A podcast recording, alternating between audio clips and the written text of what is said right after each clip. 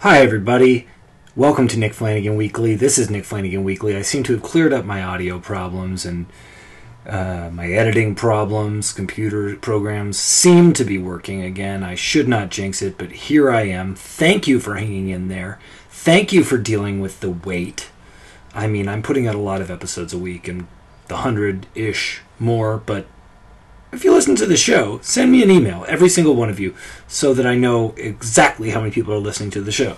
Weeklypodcast at gmail.com. W E A K L Y. Why did I call it that? Uh, nobody, it's like my email address. I have one email address where it's Jick Flanagan, and everyone thinks it's a typo. Not important. Hi, my name is Nick. I'm your host. This is Nick Flanagan Weekly logo by Peter Kaliniuk. This interview was edited by Mark. This interview wi- of with Mark Little was edited by Andrew Lloyd, aka Andy Lloyd. And I talked to Mark Little today. Mark is a amazing story uh, i- in in Canadian comedy and comedy. He's just really really funny was part of a great sketch group called Picnic Face, whose members are all super talented. And he does voices on uh, shows like Cupcake and Dinosaur. He helped create a show c- called uh, Gary and His Demons. Maybe he's the only creator of it, I don't know. Him and Andrew Bush from Picnic Face created a CBC show called Cavendish. He's been to my home, I've been to his home. Uh, he's also a hilarious stand-up and does sketch comedy in Toronto all the time.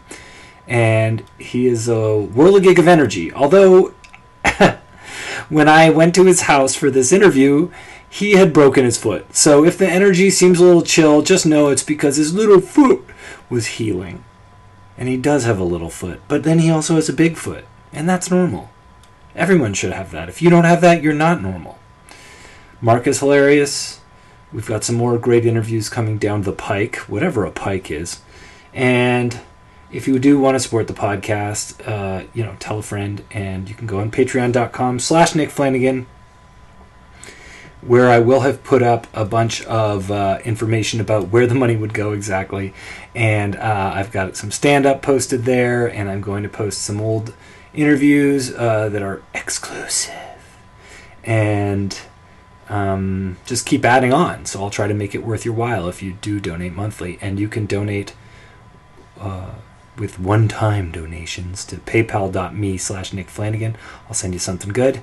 And also, you could buy my record, uh, Name Your Price, at www. I don't need to say www, do I? Ban- nickflanagan.bandcamp.com. Wow, that took a while. Here's Mark Little. Enjoy. What kind of hair do you find weird? Weird? Yeah, like if you, let's say you were writing a screenplay Let's dive right in. and you said, like, the guy has weird hair. Yeah. Kramer, The Adventures of Kramer. High hair, tall hair. But you can't have, it can't be Kramer's, Right. but you just write, oh, a, a man with weird hair steps uh, uh, in a very um, peculiar and uh, loud way into the room. You've never written a screenplay before. you know, but no, lately I have written um, scripts. Yeah. Uh-huh. But they're all for cartoons, which like I always kind of think, oh, the illustrator will have a lot of fun Yeah. with uh, what they'll do. But when I read like a TV script somebody writes, or even a movie, it always feels like it's like somewhat of a very detailed description. do you know what I mean? They'll be Yeah. like, Timothy, a mustache, melted candle of a man filled with hope, but also defeated, Yeah. with a uh, loping gait. Yeah. They're obscuring any uh, choice yeah, they- by presenting all options. They're like, okay, we got to get a, the exact right actor for this. Oh, yeah, Jesus, who's Timothy? Um, Chalamet. when I, it's always Chalamet, uh, a gorgeous boy. I've never really, I don't know what he looks like. He's a gorgeous boy. He's uh, he look, he's got the chiseled jaw of an older man, but on a boy face and uh, and a toothpick body, and he He represents coming of age in an artistic way. and coming on age. Hello. Heard about it. Age is the name of the peach. Hang on a second. here. Just want to make sure. Oh, we're we're killing it. When I say weird, you know what? I feel like weird hair, Yeah. context specific, depends on who's wearing it. The weirdest hair I can picture is, you know, when you see guys like, um, who's that Brexit guy, Boris something? Boris Johnson. Boris I believe Johnson. is his name. When they have like the floppy, uh, the floppy like boy hair on their like old man face. yeah, that's always funny. That's good. Was that did Du- was Dudley Moore like that? I can't really remember. I have I do not have a picture of Dudley Moore in my head. well, he's only one of the most famous comedians of the last seventy He's years. one of those guys but who's admittedly, the first fifty of those last seventy years. Yeah. So, like, if you missed the twenty years where he was not, if you were around, in the, you know what I'm saying. Yeah. Arthur, I feel like hi- his face might be on the cover of Bedazzled, and that's the, the original Bedazzled. the original Bedazzled. Sans Elizabeth Hurley. No, it was probably with uh, you know um, Tia Carrere Yeah, the uh, the previous generation's Elizabeth Hurley. because she's from the brief- like Wayne's World, and then Austin Powers. Sure. See what I'm saying? Yeah, sure. Sure. So how do we meet? How did you and I meet? Yeah, In uh, at a comedy show in Halifax that I for the Pop Explosion. that was the first time we met. That was the first time we ever met, and then you were on it, and I was hosting it, and then I guess I was in charge of the money. I really This wanted cut to know. four years later. We ran into each other again in Toronto, and you told me I still owed you some money. I did not remember, but I gave you some money. Yeah, and you didn't hate me for it. Well, I figured you were probably telling the truth. I didn't know, but I, it was also because it wasn't my, my. It was like I had been in control of the money, and who knows? Oh, okay, so it's something uh, that's really that you know what, that's big of you, and I think it's odd of me, but I you But know, I respected. it. I was like, "We're at a bar. You want to buy some drinks? You saw the guy who owed you money. Come get the money." yeah, I didn't hold a grudge. What am I going to do? The De Niro thing. Where's my money, man? Yeah, that famous De Niro, who's famous for so many movie lines. That foremost among them. Here to me are the most famous De Niro lines. Okay. And deliver them in that, what I may say, if I may say, pitch perfect De Niro accent. So this is Vegas. Yes, good.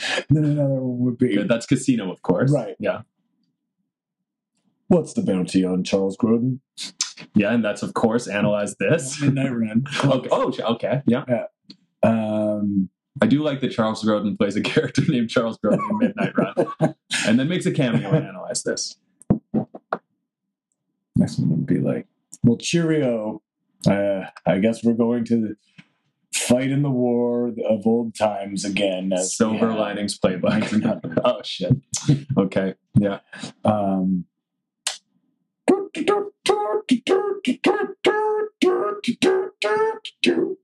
Taxi driver. no, it's him. Close. It's him playing saxophone in uh, New York, New York. Ah, never seen. Yeah, I never saw it either. Well, what do you know? Is that a musical or he just plays a musician? Uh, I think there is a lot of music in it, but it's not. Uh, it doesn't have like you know start spread. it doesn't have like The one song to lead all musical. Yeah. Yeah. yeah. Uh, it's uh, really. Um, it was viewed as Martin Scorsese's first real screw up. Oh shit! I didn't even know it was Scorsese. Although I, if I was forced to guess, would have guessed. It's Liza Minnelli, Okay. Robert De Niro, Gotcha. set in New York. Everything sounded good. Something went wrong. Yeah, yeah. I remember, um, and maybe I'm wrong about this, but I tried to watch a bit of Guys and Dolls, The old movie Guys and Dolls. Yeah, like the Sinatra Brando musical, and I don't even think I made it to Brando. I was not feeling that movie. Although I want to go back in because I got to know what Brando is like in a musical. what was the problem in? Uh, I don't know. Something just felt off. It just kind of turned my stomach from the get go, and I, I, I had to kind of recoil. guys I had some guys. and then dolls. There were dolls. Yeah. I don't know what the promise of the premise was right there. Promise of the premise. I never heard that before. Oh, that, my friend, is from Save the Cat screenwriting book, in which he describes the importance of A, having your otherwise evil character save a cat, Serpico, and B, anytime they enter a room, describe that hair and describe the volume of that step, which you know. The volume of wait. Is it a loud entrance into a room? Is it a soft and quiet? Oh, I see. So this is like what I was talking about earlier. I'm tying it in. Yeah. Wow. That's amazing. That's amazing. My God. Filler word. oh, that's amazing. Search for the next thing. Uh, but but um, What was I? Were we talking about Serpico? Well, New York, New York. Oh yeah. Have you seen? Well, I'm gonna. I- I'm I'm done with New York, New York. Okay. I'm moving to Guys and Dolls, and now I'm gonna say, have you seen On the Town? No, never even heard of the damn thing. Well, it's a movie from the 1950s starring uh, mm, um, Frank Sinatra. Okay. And you know what? I feel like I'll screw it up if I keep naming people. I think Gene Kelly would have even been a little old at that time. Mhm. But it's basically three sailors on shore leave Oh, on yeah. the town that's classic. Sure. and uh, it's a musical, of course. Yeah. And it's I it's I remember that that one being quite good. I, I think Guys and Dolls might be just uh, not as good, and I think that but but I think On the Town and uh, Meet Me in St. Louis and, Mhm. and this type of thing were. Uh, but I mean, maybe you don't like the sort of Technicolor oh, I musical. I do things from the love- 50s. I like anything in Technicolor, but I do wonder if the music. Like, I went through a period where I thought that maybe I do love, I maybe I do love musicals, and then I think maybe I was just seeing all the very, very, very irrefutably great musicals, and then when I started dipping into, and again, people do include Guys and Dolls in that, but for me, that was just enough of something's amiss. I feel King like and I, I. st- oh, I've never seen King and I. So you know what? My knowledge is lacking. I I, think I don't. e, King- I don't even deserve. King the and I might be problematic because it's like Siam or something. and it's like Yul Brenner playing the King of Siam. Is that accurate? Something like that, yeah. But Yul Brenner is one of those strange kind of gets a pass guys because he was so bald that he was almost raceless. It's post-racial baldness. I Yeah. gotcha. Um, so we met in Halifax. That's I right. remember doing that show. It was in a very strange venue. It Yeah. was in a conference A room conference in room. a hotel. Yeah, poor, like uh, lit exactly as you would expect it to be lit for being a conference room. Yes. They did not have the option of turning down some lights and then turning up the lights on the performers. So it felt like we were giving toasts. And give toasts we did. Mm-hmm. Toasts to comedy. we toasted comedy that night. uh, and yes, it was pretty. But that's sort of par for the course for like almost any mu- uh, comedy option at a music festival. And yeah. It's always shoved it was into some always weird, a weird corner. thing. Yeah. I'm trying to think of an, any weird And may I say, we deserve no better. I think that's kind of true. I say this having been a part of and seen some of these shows. That's what we deserve. So when you're at a show and it's, you know, in a storage closet and it's part of the Oscars, yeah, everyone's favorite music we're festival. doing an Oscars after party for, Yes. co- for comedians. Yeah. And it's in a storage And closet. this is not the official Jimmy Kimmel off Oscars No. comedy after. Well, this is, I guess, okay, let's go to a music festival actually. Let's say Pitchfork Fest. Comedy. you know stage. what? Let's say let's say uh, uh, uh, let's do what's that? What's one of those massive ones that happens in like Alabama? Uh, Bonnaroo. Let's say Good Bonnaroo. example. Yeah. oh, I gotta go. You got a tart in your mouth. Uh, okay, yeah. Well, I don't know how to take this because you were about to ask a question. but thank you for giving me, I guess, the opportunity to create my own question. You have the floor. um, what would you know what this i'm trying to think of an example that doesn't have an existing comedy component Oh, okay. Let's say um, um, they all remember in the last 15 years, they've all had a comedy component yeah because they've known that if they blow their guarantee, yeah they can their get a budget, handful of comedians for nothing yeah, close to nothing. And if they're low, it's a local one, yeah, for nothing. Like FEFS would get a lot of comedians who they were probably not paying because in LA, you can get like pretty good comedians for no money, you know, Right. um, maybe a couple who you're giving a few hundred bucks to. i would say that we all know we both know that the comedy bubble's about to burst thank god Yes, on your podcast that I did yesterday called My Gorgeous Son. lovely podcast with Eduardo Ramirez and Andrew Bush, your co conspirator in the Picnic Face sketch group and the television show Cavendish. true that was so many details so close together that it the sum total of that was zero details So which you- i really like Yeah, it's better this way. And uh, you you mentioned in your character Raleigh yes that the bu- comedy bubble was about to burst, yes and I did want to talk to you about. Uh, I actually was gonna was thinking on the way here. I was like, I've got to ask Mark that, about how yesterday you were using this character to vent very real feelings that you had about comedy specifically. Oh, it's much easier to do it that because then I can always just point to that character as being the asshole and not me. But in this Right. case, uh, yeah, I mean, I feel like we feel this. I think I actually the first like and I hate to characterize this as a rat leaving a sinking ship, but um, when I saw what I believe to be a real tweet from Johnny Pemberton about leaving comedy and going to law school, which may have just been a gag, Mm-hmm. He was probably joking. but there was a s- like you know like comedians have been it's become increasingly a genre or a subgenre of like uh, I don't want to call it alt comedy, but you know whatever you would as- the comedians you would associate with that word uh, to joke about how fucking devastatingly shitty uh, comedy is and like hustling for these like nothing Netflix specials that are so ubiquitous now they almost don't matter although they I wonder matter if they so pay dearly. okay. and I doubt they do of course they don't I think that probably let's say twenty to thirty percent of them pay. and I'm going to make that five to seven percent. Like I think, like you and I getting a Netflix special, we're not walking home with a lot. Well, of can't you use your just for laughs hottest art hot artists? You were one of the hot artists. just for laughs. you? and can I say the way you said that makes me know that you feel it. I do feel it. You're Um, hysterical. But the I guess regardless of whether we could do it, it's now the issue of whether anyone would want to. But then the bigger issue of my God, like how much longer before everyone who is currently consuming comedy is so worn out by it. And it's Well- got to be soon. It's got to be so soon. And Some festivals. people have if not you've been ever worn gone- out by it ever. You know. Well, what about at the end of the '80s though, where it just like it was so massive and then it burst? That's what I'm Well- talking about. Like getting back to that. I mean, the difference there was people were actually making money doing it. So, can Mhm. something where you're still like, you know, comedians were actually making money going from show to show Right. and doing shows. True. Here it's like maybe in New York there's something like that happening. It doesn't seem like it, but uh, here it's like you do some comedy, people like you, then suddenly you're uh, doing these festivals.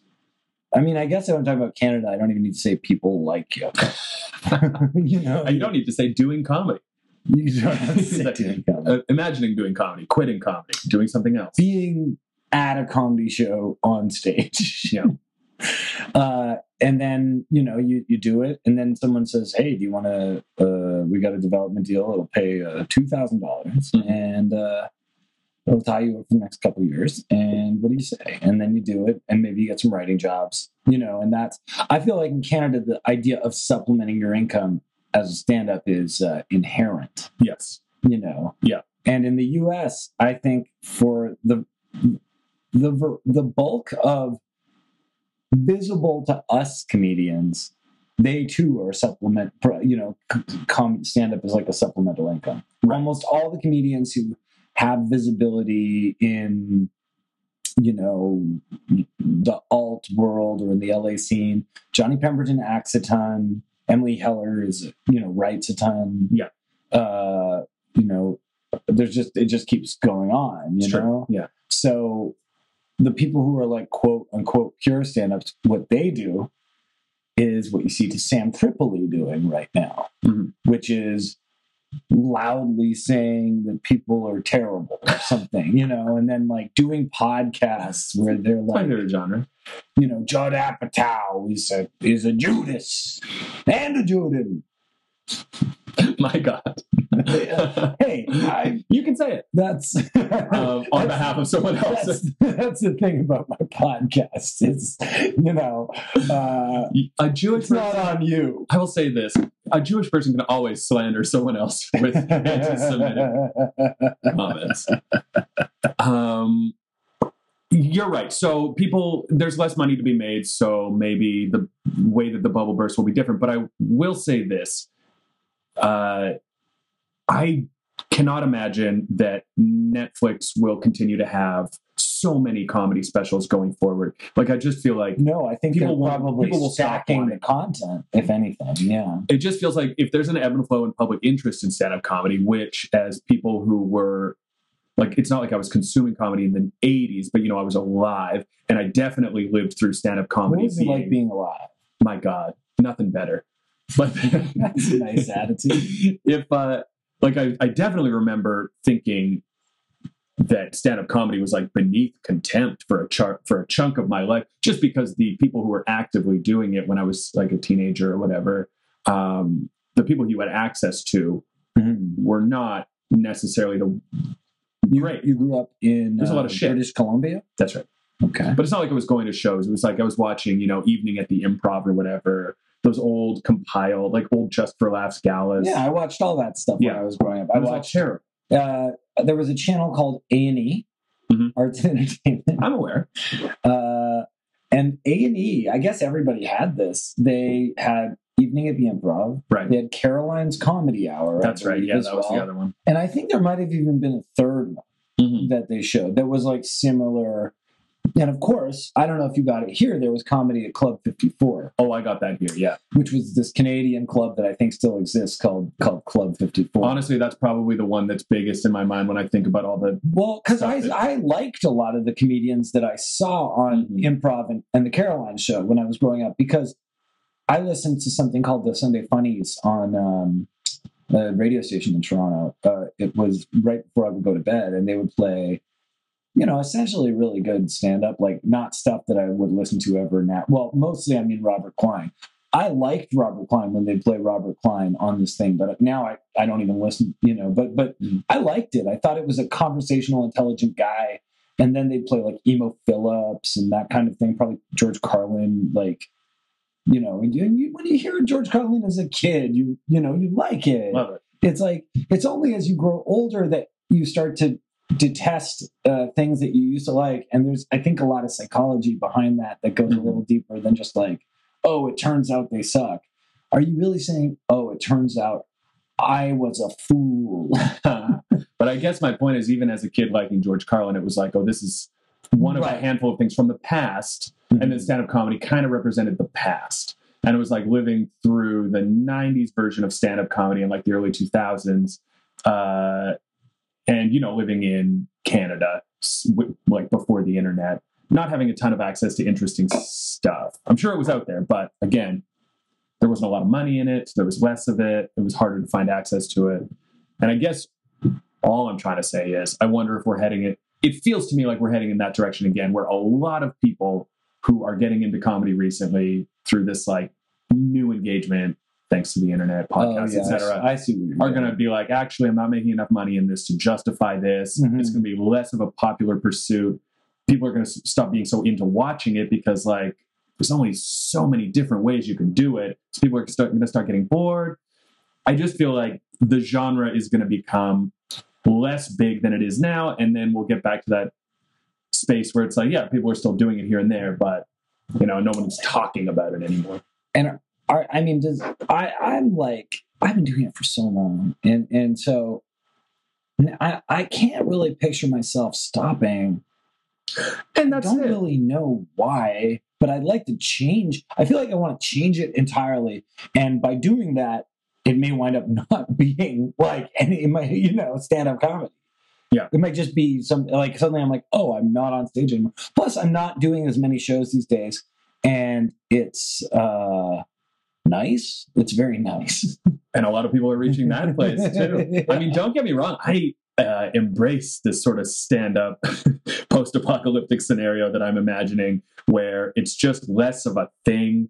And then there's, we just kind of go back to it being a weird offshoot that nobody really respects. Well, it's still But then is there's that, like I a think. stupid purity to that where you get to see some weird, fun stuff again. Yeah, you stop hustling for these like Netflix Do stuff. you think comedians, like a huge amount of comedians, are going to start getting into porn? uh, why do you ask that question? Well, I got a lot of my theories for that. I think there's an exhibitionism inherent to comedy. I think that also burgeoning sex positivity uh, online. sex positivity. Also, I think that most male comics will famously uh, be naked at the drop of a hat, and then uh, But less and less so because they're not allowed. they're not allowed, but they will under, they will find a under way. clothes. You will sign a contract before you go into their show. They will find a way. Um, I mean, I just think it's odd hearing this from you because you Mark Little. First time I've said your name today in the podcast. And ma- let it be the last. I might say it repeatedly. Oh. You, Mark Little, uh, the Markist of Marks, the Markiest of Marks, yes. uh, have following. You have people who are constantly buffing up your your uh, Finish your this. confidence. Okay. you know, saying, hey, man, that was great. Uh-huh. Lots of faves, retweets. What are you at now? 15,000 followers. It really feels One- like this is what you say to me before you shoot me in the back of the head. No, I got nothing bad to say. I, I mean, and I also am not trying to, um, like, I understand that that's not the be all and end all whatsoever. You're just And in wondering fact, how I, could I someone like understand it. At, so I'm just saying, you you know, you have encouragement doing what you do, right? and you know, just using yourself as an example. Are you using? Are you saying I have all this, and I'm still kind of like, what the hell am I doing?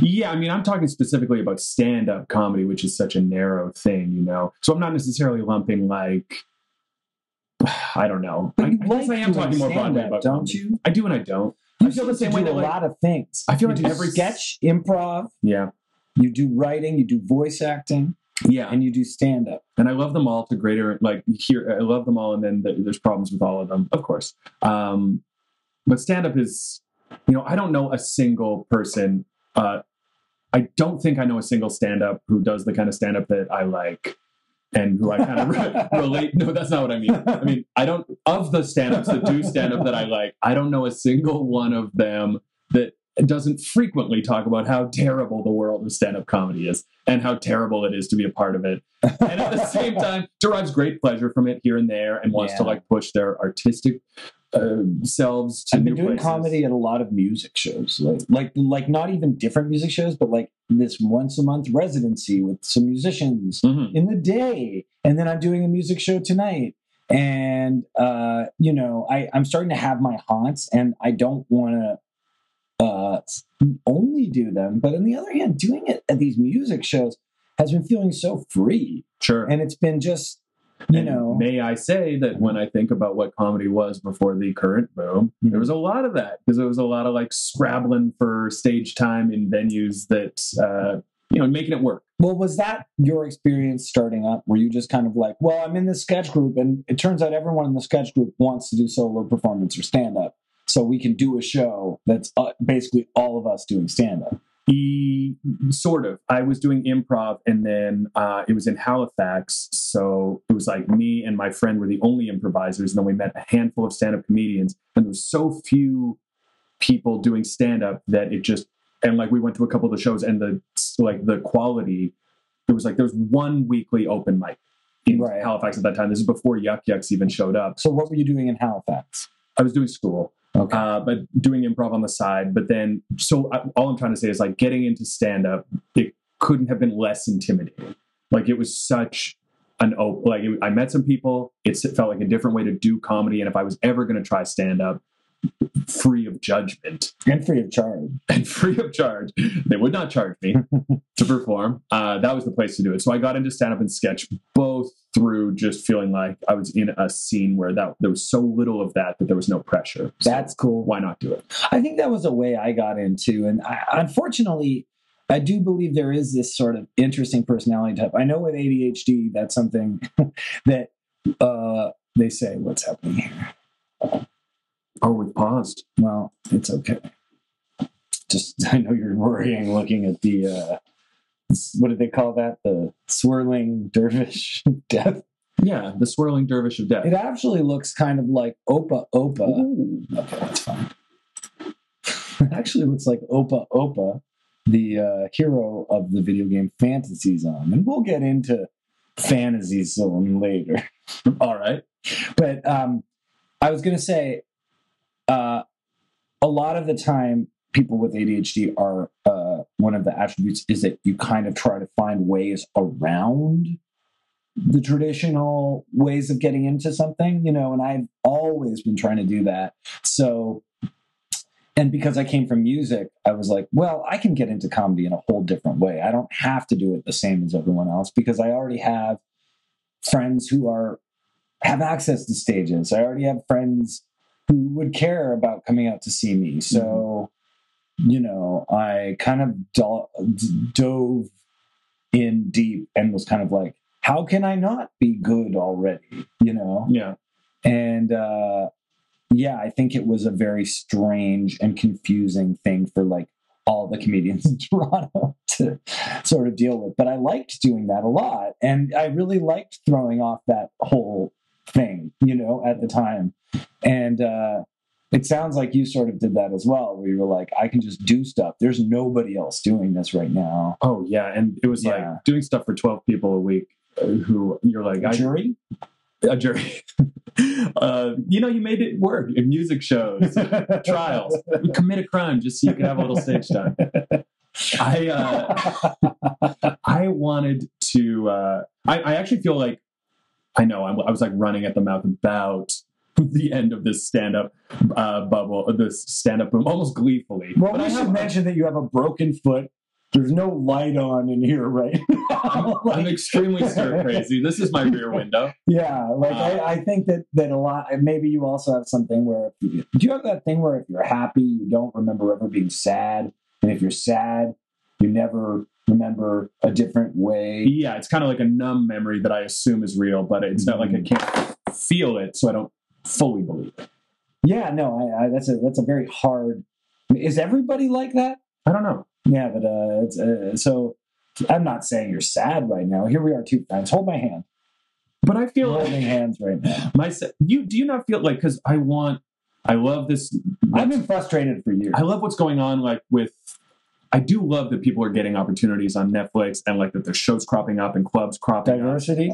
and obviously, but there is like a bubbling like like every time another crop of like a million Netflix specials come out, and my parents ask me if I've heard of this comedian that I, they've heard of now and I haven't heard of, so Uh-huh. they know more about comedy now than I do. I'm like, I don't know. There's just like a, a dull sensation that I have not fully interrogated. That's like I wouldn't call it bitterness or resentment. I would just call it like exhaustion And that confusion. manifests and confusion that manifests as like a desire to walk away from it all. I'm I'm confused because when I got into stand up, I uh, knew what I liked, I knew what I didn't like, and it uh, it it got all thrown off at some point. yeah, I mean, you yeah, I know, agree. and, like, eh, because everybody was a lot of people were nice, uh, a lot of people were welcoming, and I'm talking about around you know internationally, you know, and and also in in the local scene, and, and I wound up understanding where they were coming from as human beings.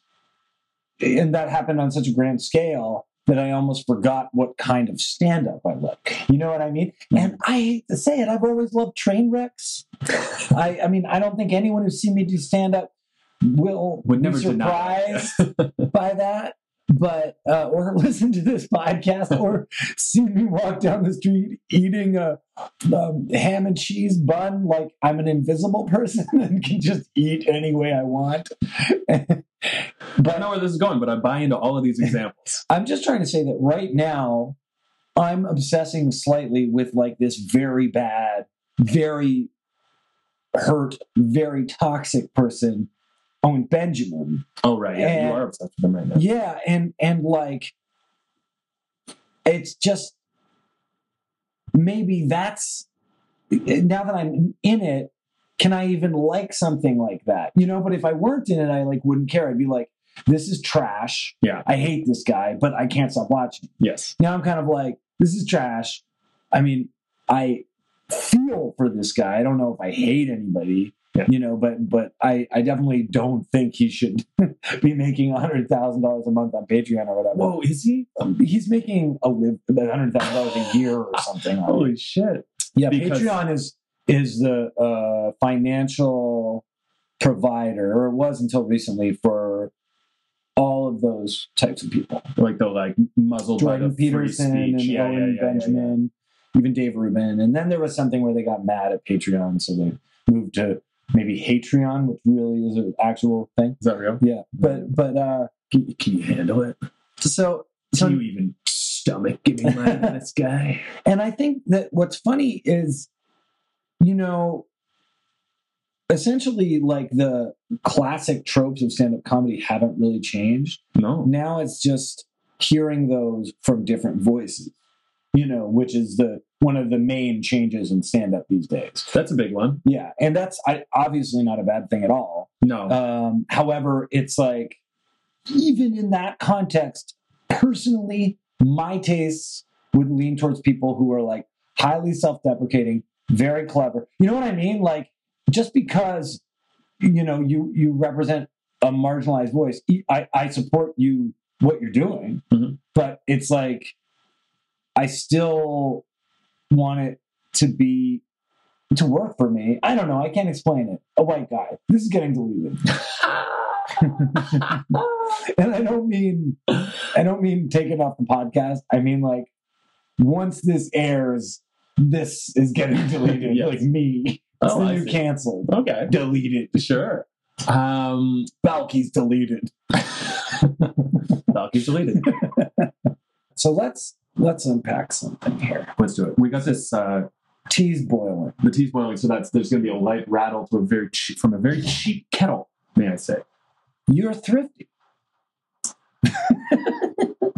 Yeah, I guess so. why are you so thrifty mark Well, I think it's just that uh, I have some stuff that I've just had forever, and it's never occurred to me to upgrade it.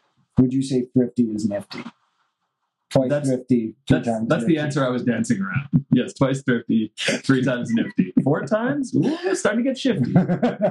and then Five times, I'm fifty. See, favorite 50, SNL that's a good line. That's a good rhyme. I'm 50. Was that an SNL Yeah, character? you don't remember? Who's that? Uh, I think it was Molly Shannon. No, I don't remember that. I remember the couple that uh, with Will Ferrell and uh, was it Anna Gosteyer? the the the L.A. Sherry O'Terry. the piano couple. Yeah. Was it Sherry O'Terry? No, Sherry O'Terry was the cheerleader. So it was Anna Gosteyer. And the the couple. What are they called? What are their real names from uh from L.A. Right? Oh, that's uh, Marty and Elaine, wasn't, it, yeah. wasn't it sort of that? the Dresden. No, I That's never right. thought of it, but yeah, it must have been. Have you ever seen Marty and Elaine? Once, yes. I saw them once as well. It was I nice. think many people listening will have seen them the equivalent amount of times. One yeah, it's a nice thing. Like my friends from there, I was a Uh-huh. guy from out of town. They thought it would be a thing I would enjoy. They were right. I feel like Yeah. that's the experience for a lot. Yeah, that's uh, a funny thing about Los Angeles. Uh, you know, uh, if you go to a bunch of things you want to see one time, you can really enjoy the city the rest of your life because there's a lot of those. But One time each. if you go twice, It's not as nice. That's right. That's right. Uh, I've ne- I never once enjoyed Los Angeles. You go twice, blood like ice, Yes. Three times. covered in mice. No, you don't need to rhyme. it. You can't rhyme. Two times what? Three times a lady baby. A lady baby. a lady baby. That's a lady baby. Ugh. Oh, that lady, that baby's a lady, baby. yeah. That's good. Do you enjoy my sense of humor, or do you just like me as? I really enjoy this. Thank you. I like any bit that uh, runs into a wall almost immediately and then gets saved by an Austin Powers impression. That's all I ask for. Do you know what I have to say about what you just said? Yeah, baby. Yeah, baby. Forcing you to naming it Austin Powers made you worse at it. It became John Leguizamo. I'd like you to meet my daughter, Austin Austin Powers Flanagan. Austin Powers Love Guru. Two. um, Kettle's on. kettles on. We're watching ourselves now, and I hate it. Why do you hate it? I don't know. You look great. I feel bad. Do you feel heavy? Yes. You don't look heavy. You look skinnier than a skeleton's uh, aspiration. you look skinnier than a skeleton's dream body. Honey, that's it. Yes, please. Are you offering me, honey? Uh, no, but I, I and I don't have it to offer. What's in your fridge? What's in your fridge? Yeah. I've got some eggs in there. Uh huh. I've got uh there's some bread that I don't want to go bad. Uh huh. You know, we got some sauces, we got some spreads, Ooh, tapas, we got some veggies, we got some fruits. pickled things. Uh we have no pickled things in there. We I'm- never I'm use dog our sitting. pickles. I'm dog sitting. I need a lot of pickled things. The person I'm dog sitting for has some pickled turnips, as one would have in, uh, Morty. you know, a Middle Eastern restaurant. Thank you. Oh, I love those pickled turnips, yeah. They're my favorite. I don't understand why Lebanese they're not breakfast. beets, but You know, they should be beets. Should be. Very purple, Oh, I see what you mean. but they're not beets. They're turnips. They confuse. What makes a Mark Little laugh? Um, Austin Powers, baby, bring it back to me. You etta baby. Mike Myers. Yesterday, you were a collaborator. Andrew Bush um, said he liked Mike Myers. He's a fan. Who among us, whom among us Canadian comedians does not revere the work of Mr. Mike Myers? Yes, And I'm talking about The Gong Show. I'm talking about his performance in Inglorious Bastards. Oh, Yeah. And then I, I can't remember the 54. others. Fif- And then 54. and also, so I married an axe murderer. Yes. And The, the origin of the Scottish character. I believe that was the first time, but don't forget if it's nay Scottish, it's crab, which was, uh, Is that an SNL? yes. I see. And uh, that was when SNL was at peak. Like, this is the character's thing that they say. Every group had the, you know, Mm. welcome to the Bye-bye. Gap. Yeah. Well, bye. well, was that from Gap or was that different? That, was, just what he said all the flight time. attendant character. Right. And then, welcome to the Gap. Can I sell you some crap? Oof. Uh, Is you- that real? yeah, that was the Gap Girls. I like that. uh, the uh, um, what's it called? The the uh, you can put your weed in it. Do you remember that you can put your weed in it? I don't remember that. That was a character that Rob Schneider played, who worked at a store, Okay. and everybody would ask about different items and say, "Yeah, man, you can put your weed in it." And now let me ask you, based on my knowledge of Rob Schneider, Yeah. was the accent two thousand percent more Asian than your no, it was more chill guy. chill guy? Yeah, he did chill guy there. I Okay. don't know if he did an Asian accent on Saturday Night Live. There is a very embarrassing Dana Carvey Asian guy sketch Hmm. that he did, but it was a different time. There was a These were different the times of the railroads being constructed in season twenty-five of That's right. Saturday Night Live. And if Saturday, Saturday Night Live couldn't make jokes about that, who could? Yeah, Saturday Night Live was like, you know, we don't have an Asian person on cast, so really, just technically, we we just have to put make it be Dana Carvey. That's right. And if I can speak on behalf of Asian communities from that time, Every single one. Thank you. Filipino, Indian. thank you. Yes. Uh, Thank you. Yes. I I say thought thank you were you. thanking me for I say thank you naming them to Saturday Night Live, but I thank you for naming all of the communities. Indian and Filipino That's right. from I to P. From I to P, across the sea, that's Asia to me. What are your favorite uh, things that people talk about at meetings? Like IP? Do you like the expression IP? I love it. Intellectual property. I love that. I love talking about trademark law. I love parody law Tell, discussions. tell me about Canadian parody law because I've never run into this as a uh, Hmm, you're right up my alley. as a situation. It's it'll come up, Yeah. and it's a bit dicey because we have a new one Uh-huh. that is closer to the American law and might maybe technically, according to the language, the same as the American one, but because no one has ever been taken to court in Canada, there's no and and they would need to be taken to court and win the court case. There's no legal precedent. So effectively, Canada may or, may as well not have parity law because everyone is terrified of being the first court case. So, correct me if I'm wrong. Yes. Hitler was good. I will correct you. Okay, thank you. Uh, yeah, correct. So, so the parody law in Canada, as far as I knew, was incredibly restrictive. This is what I heard, and it was the reason why you'd be watching a television show, especially a political television show in Can- Canada, and say, "Why is this made for a six-year-old? Yes. Why?" And now why it's- is- And now that we have a better parody law, the answer is simply, well, that's the best they could do. yeah. The answer is if something ain't broke, don't fix it. People were watching it then. That's when right. It was for six year olds. Why not watch it now? Um, the, The same as thing. far as I know, Canadian parody law was incredibly restrictive, and then it got better of late, like in the last 10 years. I'm not sure exactly when, but again, because there's no legal precedent yet, it may as well not have changed. Okay. But eventually, and I got a lot of this from talking to the guys from Nirv- Nirvana, the band, the show, Yes. Because which they- I haven't watched and I've heard is great. Everyone says it's great. wonderful. But they did par- they parodied things to the extent that you would not believe. Like they used an Uh-huh. entire John Williams Indiana Jones score Uh-huh. to score an episode, and they were able to make an argument for why that was parody. And then their lawyers and Vice just accepted it enough. Like the, I know they got so much pushback on every single issue, and they really had to do a lot of research. Um, but they are kind of the one happy story, and yet I don't think there's a statute of limitations, so they could get sued at any time. I feel like in the middle of telling that story, you realized we were having an extended conversation about parody. You asked me what I like, and I gave- Yes. This No, you are interested in this. I'm This is- interested yeah. in it, I just want to talk about your passions, you know. I, and I will never get more fired up than about Canadian parody law. But did it exist when SCTV and Kids in the Hall were doing stuff? Because it seemed like they had a bit more leeway, as the uh, lawyers call it. I don't know. Um, you know, c- because good question. SCTV was doing a lot of parody. yeah. you So, know. so maybe there was a more restrictive thing that came in after that, and then Super it's Dave.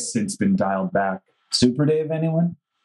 But that's American. But that's American, Filmed in Canada. isn't it? Yeah, it was a Canadian production. But if it's- filmed it here in Toronto. If it's broadcast in America, I believe it's subject to American parody law. Fuji! That was a good impression. Thank you. Sometimes I get there. Uh, did you feel sad when he died, or were you like, oh, he was 76? I did feel sad, but uh, you know what? I, and I mean, yeah, I was sad too. I don't, I'm not trying to say a 76 year old man is supposed to die, but I, in a selfish, like they talk about like Fuji! people I did it dying. again. I, it was great, and uh, and I had to um, uh, bite my tongue not to respond to you in my pitch perfect Fuji accent. Don't do it. Um, Leave it to Carvey. leave it to Carvey. um, Wally wouldn't be prudent.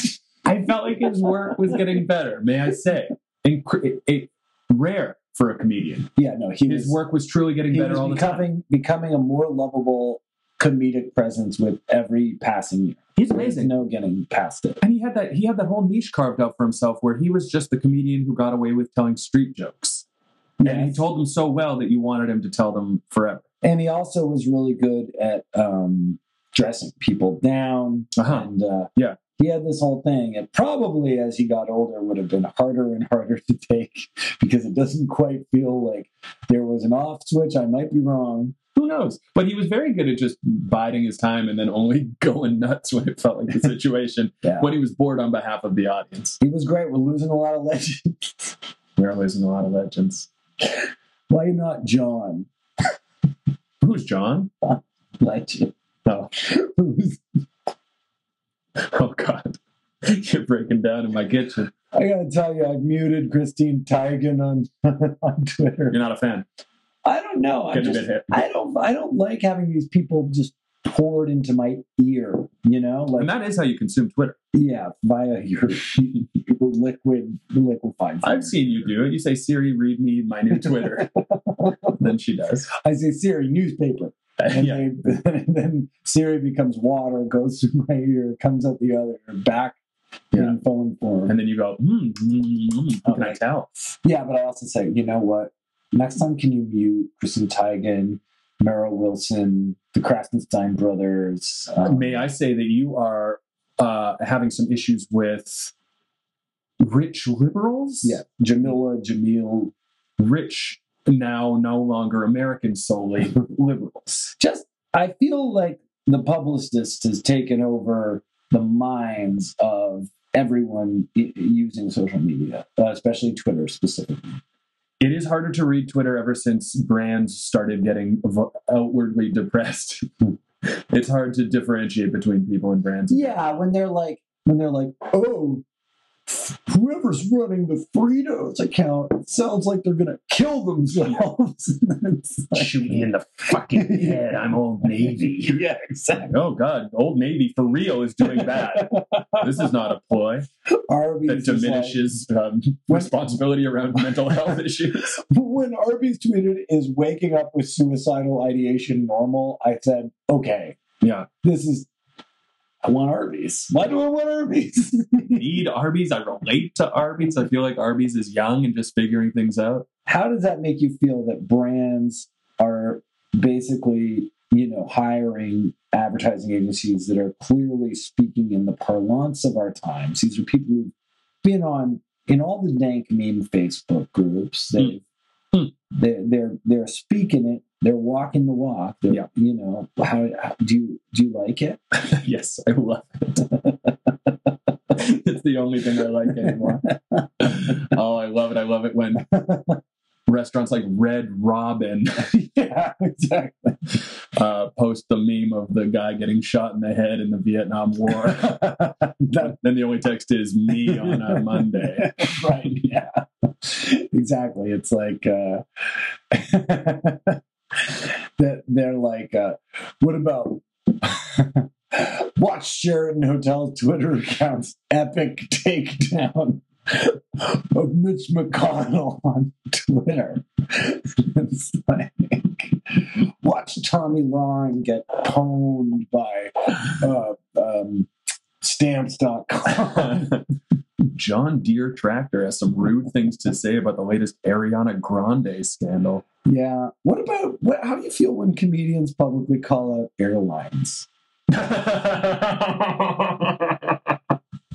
You're really tapped into a pet peeve.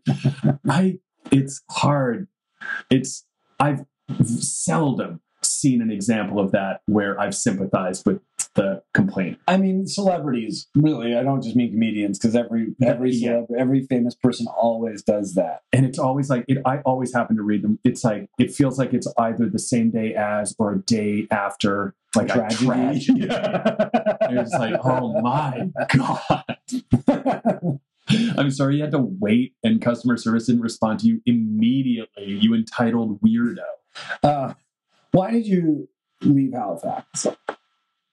Uh, for the bright lights, big city, to live in the same uh, town as the CN Tower, like anyone who migrates to Toronto. Had you ever lived in Toronto before? I'd only dreamt. Had you ever been here before? I had. I know you have. Yeah. because I was at a picnic face show as a reviewer in the mid 2000s. My I've God. also, maybe I told you, you don't have to remember. Uh, you never told me that. And was that during the Fringe Festival? Yes, the That's- Toronto Fringe, one of the most vibrant times to visit the city.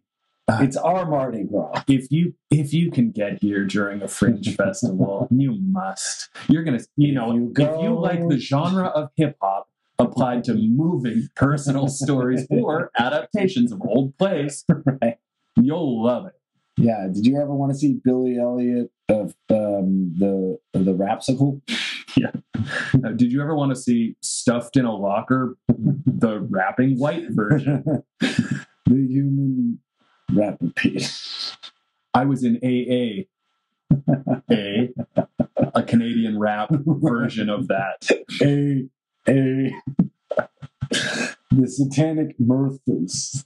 Yeah, the Satanic Mirthas, which is the Satanic Bars.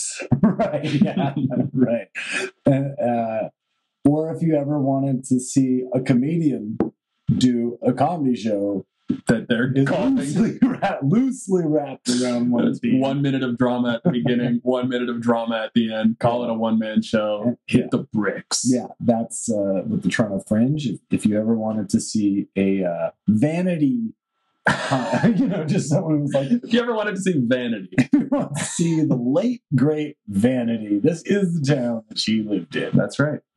i think Trying her, uh, she's still plying her wares here. You in know, it's Toronto. weird. It's like Prince died and uh, like a pharaoh, all of his concubines buried with him. Oh my god. Uh, what a horrid image based in nothing except your own vicious creative mind. I recently watched a movie with Vanity in it, which was what the hell was that movie? It was one with it was also with Carl Weathers, Action Jackson. Oh yeah, I've seen Action this one. Jackson. Yeah, Fun one. It does have a, That's- it does have a famous line where he I've seen that blasts a movie. guy with a flamethrower and then tells him to chill out. yeah, that's great. There's not a lot. Yeah, it's, that's the best It's- part. Action Jackson has a like a car through a window kind of scene, doesn't There's a couple, or at Yeah. least yes, there's one that I'm remembering where he get and then he goes to retrieve the guy from the car and he's it? And Carl Weathers plays Action Jackson. yeah, and he's pretty fun. I've seen this movie. I, I have. I, I, I think you're going through a period that I, I definitely went through, which is just cycling through 80s and 90s movies you you always heard about, or like the crazy action ones. Cobra with Stallone being a major one for me. Oof, yeah, that's a that's that's Mhm. one. Uh, Tango and Cash, I Come in Peace, Never seen that. Red Heat, Yes, um, goes on and on. It is. Yeah, it does. The uh, Tequila Sunrise is the high end version of that. That's a pretty good movie. I've never seen that one. Who's that one? Kurt Russell That's and Kurt Russell. unfortunately Mel Gibson and uh, You Michelle say um, un- Pfeiffer. Unfortunately, because he does a bad job, or because you don't like Mel. He never does a good or a bad job. He just does a Mel Gibson job. I like Mel Gibson. I like the. I I could take or leave his performance Thank you as, very as a much. person. Oh yeah, as a Um, person. no, I like his performance. He's a I've always found him prankster. charming He's an on-set prankster, famously. as a perf- as an actor. I've he always never found did him it. charming. You know, didn't even do it. Never He really no. Didn't convince you that he knew what women wanted. yeah i i always said i said you know what i remember writing the idea for the beaver the napkin Uh-huh. yeah, And he took it he took it. he took it You've held a That's how grudge. it works. You've held a grudge ever since he made his mint off of the beaver, which should have been yours. it's uh it's too bad about what happened it's too bad about what happened to Like, Mel What do you? Gibson. Yeah, that's the logical conclusion to this. It's nuts. Oh, I hate it. why we both look like we should be playing Dungeons and Dragons. Yeah. Uh, in case you're listening, Mark and I, I have a webcam on, and occasionally we need to look at our moist, moist, uncleaned uh, cleaned faces Yeah. and our glasses, which are Also moist. vintage. Mine, mine are vintage at this point. Nice. No, but I haven't been able to get new ones Ah, in eight years. well, there you have it. I'm not letting you leave. And please don't. And It's if your you are house. wondering about why we're sitting side by side, it's only for the webcam. and we're trying to have a human conversation while seated uh, like friends on a bus. Did you see um, the trailer for the new Joaquin Phoenix Joker film? I saw it this morning. Yes. I watched it this morning. I as cou- well. ugh, what a ride. I I don't know how it's going to be. I have a feeling it might be poor. unless that was simply the first 15 minutes of the movie that Yeah. and then it's going to be a very long slow ride It- yeah, I was thinking about that when I was watching it. I was like, don't make a Joker movie that is like Logan. Even Oh, don't even make logan I go don't like back Logan in time very and not much have either. made logan I thought it was okay, but I'll take the other X Men movies before I'll take Logan for sure. Ah, logan In was spite of the director, who is bad as a person, potentially who's that guy Brian Singer. oh the previous x-men's I'll watch those. They're fun. yeah i mean i fun's kind of the wrong word, but they do the right things with the characters. there But should be a german word for fun but also largely boring yeah, and, and i that's- think the word is just boring uh, but Yeah. occasionally fun yeah, something like that. But but I think that there's something about the Joker that just felt weird. First of all, I just was thinking, well, so it- does this Joker not have permanent makeup?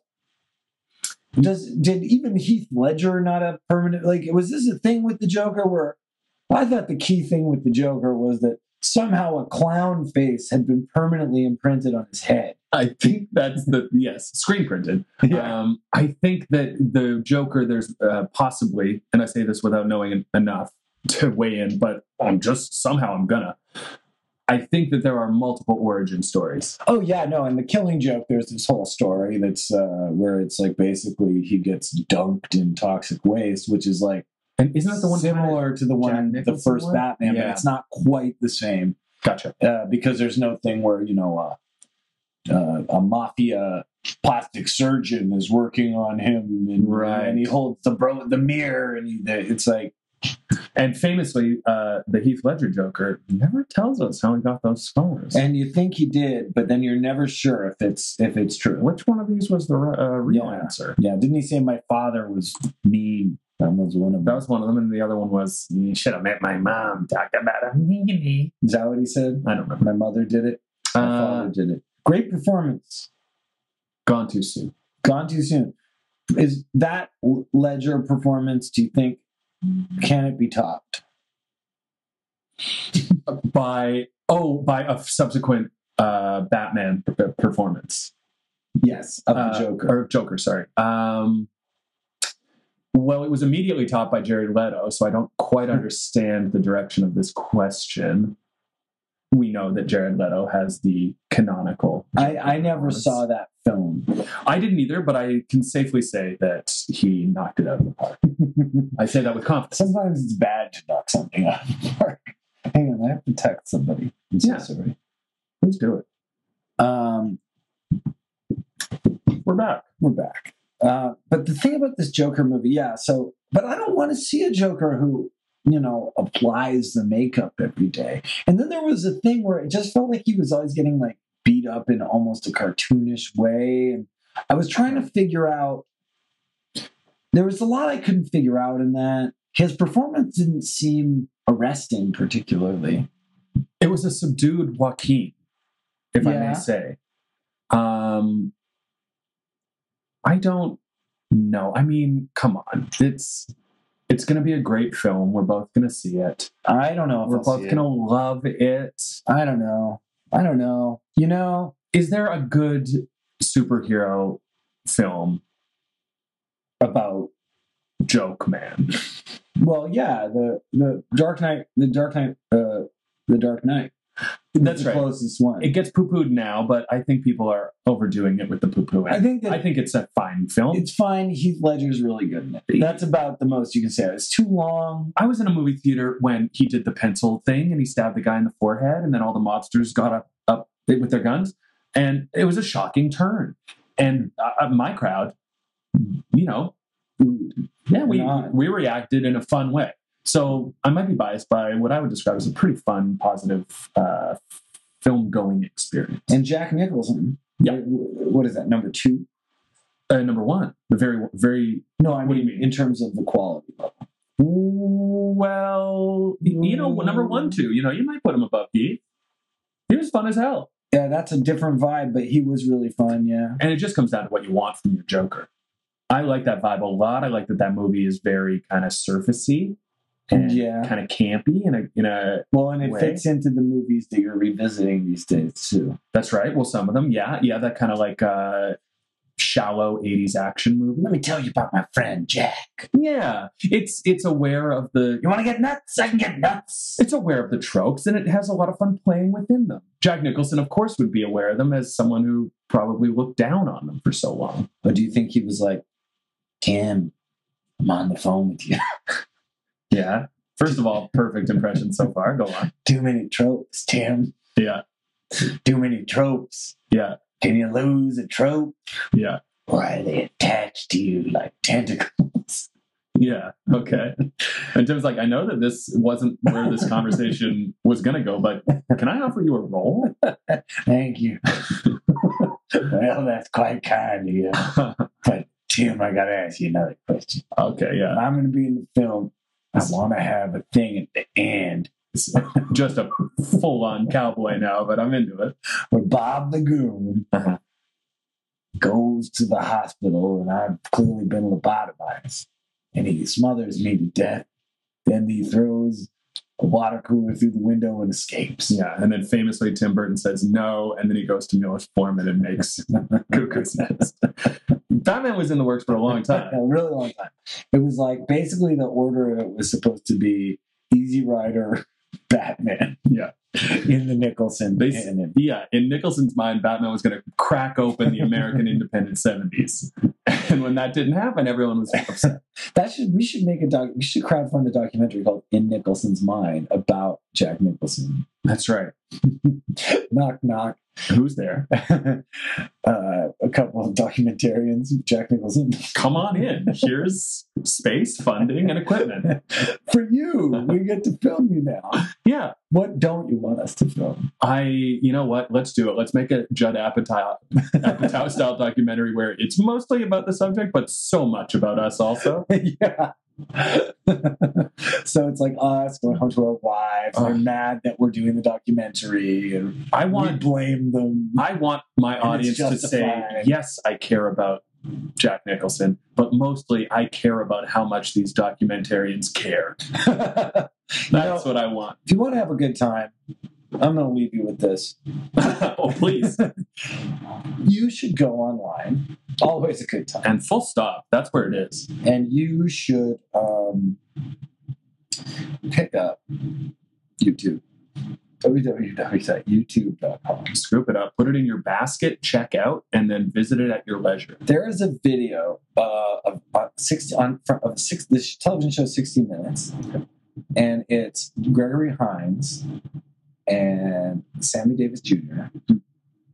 kind of having a dance off. Okay. and it's wonderful. Okay. That sounds great. It really is great. Old time showbiz, nothing like it. Nothing like it. When people weren't afraid to just entertain. What do you aspire to do in the rest of the year? The rest of this year, Yeah, what are what projects do, are you excited about? What do you have coming up? Um, I don't know. I listen. I have nothing.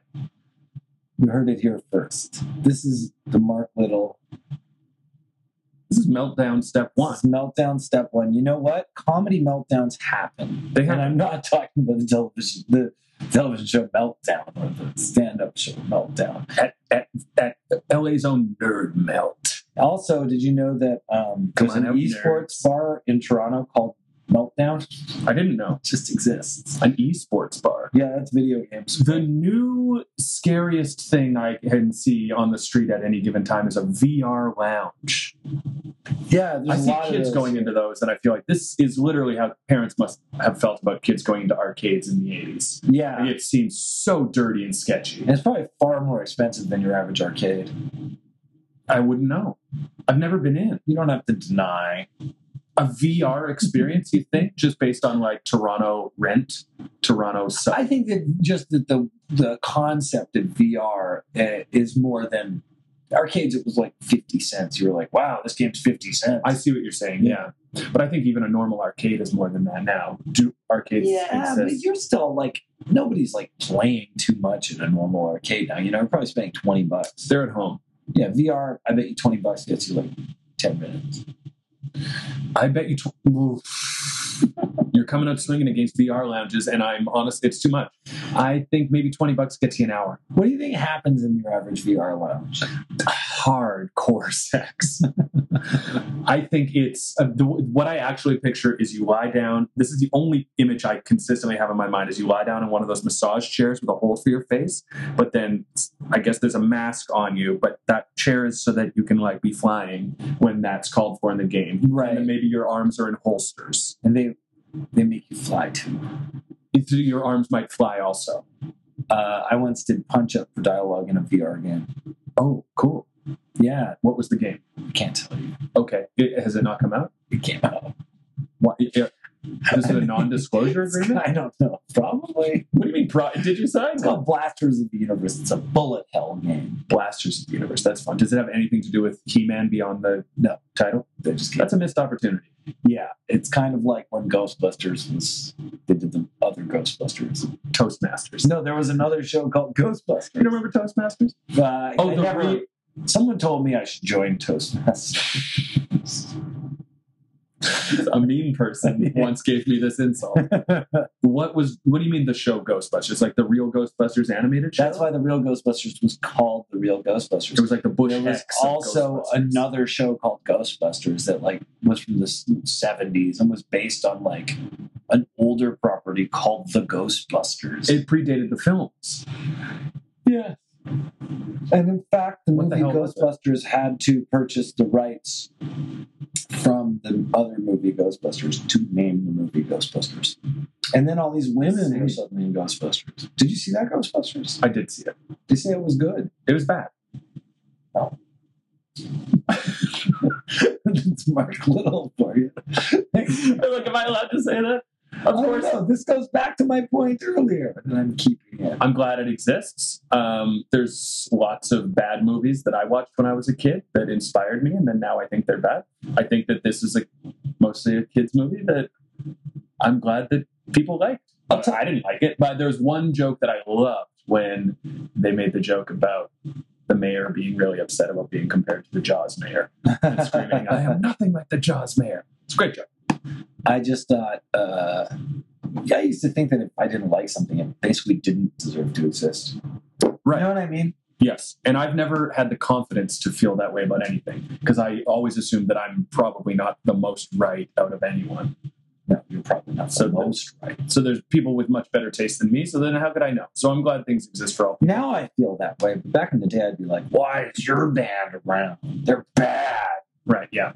Why is this book out? It's bad. Why did Shop Girl come out? It's bad. Oh, is that the Steve A book Martin and then one? A novel, a book, and then a movie. And nothing more fun than swinging on Steve Martin in this day and age. Oh my God, you white haired crow. Get lost. All right, we got to go. I please don't let this end on that Ghostbusters thing.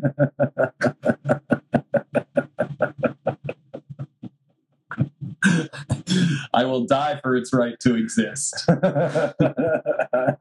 it's like free speech, right? That's right. Uh, I hate that I didn't like it more, but that's that's the era we live in. if I hate that I didn't like it more. That's it. Because I don't want to be compared in any way to the people who didn't like it simply because they didn't want it to exist. And yet, Totally. we have that one thing in common. I Um, mean, yeah. But I would say that, you know, it's just representative of a brand of comedic film that I don't necessarily like, which is also includes Deadpool and any other J- Apatow inspired movie where multiple scenes drag on so long while people try alternative punchlines on each other. okay, well, It's like, here's, no, it's so slow. here's the thing about Deadpool, though. Not really supposed to be a comedy, and that's why I accept Deadpool. That's true. supposed It's- to be in the spirit of how the character is, which is actually Yeah. accurate. So that's a tricky one. for me. Listen, I had like I couldn't watch the first Deadpool in one sitting. Right. Like I had to chop it up, and you know I, I Mhm. got through it. The second one I had an easier time with, but it was like somehow not as good. But I Probably Yes, because when I I'm took- talking about Deadpool, specifically what I'm talking about is that chunk with who's the guy who's like the comedic relief? T.J. Miller. Yes. And it's like him telling Deadpool what his face looks like. Oh yeah, that's terrible. And it's and it's just that's so- the part that's like Judd Apatow. Yeah, That's the part. Yeah. And it's your face looks like a pile of slime fell on the floor, and then some, and then a hobo peed on it, and then and then a there's that dog ate it. thing that everyone does now, which is just say the same thing twice. Yeah, they the got kind of dumb blunt punchline was like, "You look like a avocado fucked another avocado." You know, you play the redundancy game, Yeah. and it's a. I remember laugh. I used to love jokes like that, and then it's and now it's just like, yeah, now Wendy's brand has that. Well, joke. yeah, you could definitely go back to like early my ear- my mid two thousands canon. yeah, and I was there too. I was making those jokes. Moderation Town, the web series. Oh, and rest in peace. Listen, like all jokes, they're every bad. Most bad jokes started out as good jokes. Like my friend Tim Gilbert and I have, uh, you know, a scene where we're basically doing that and just like burning each other, you know. Uh-huh. And he goes, "You look like you just got you were you look like you just got out of the wind in the sun or something." Never mind. I'm gonna delete this part. Please delete it. Please delete all the Ghostbusters We stuff gotta and get out everything of that came after. Mark, thank you so much for doing the podcast. Thank you for having me, Nick, and thank you for the orange tart. You'll have to do this again. I will.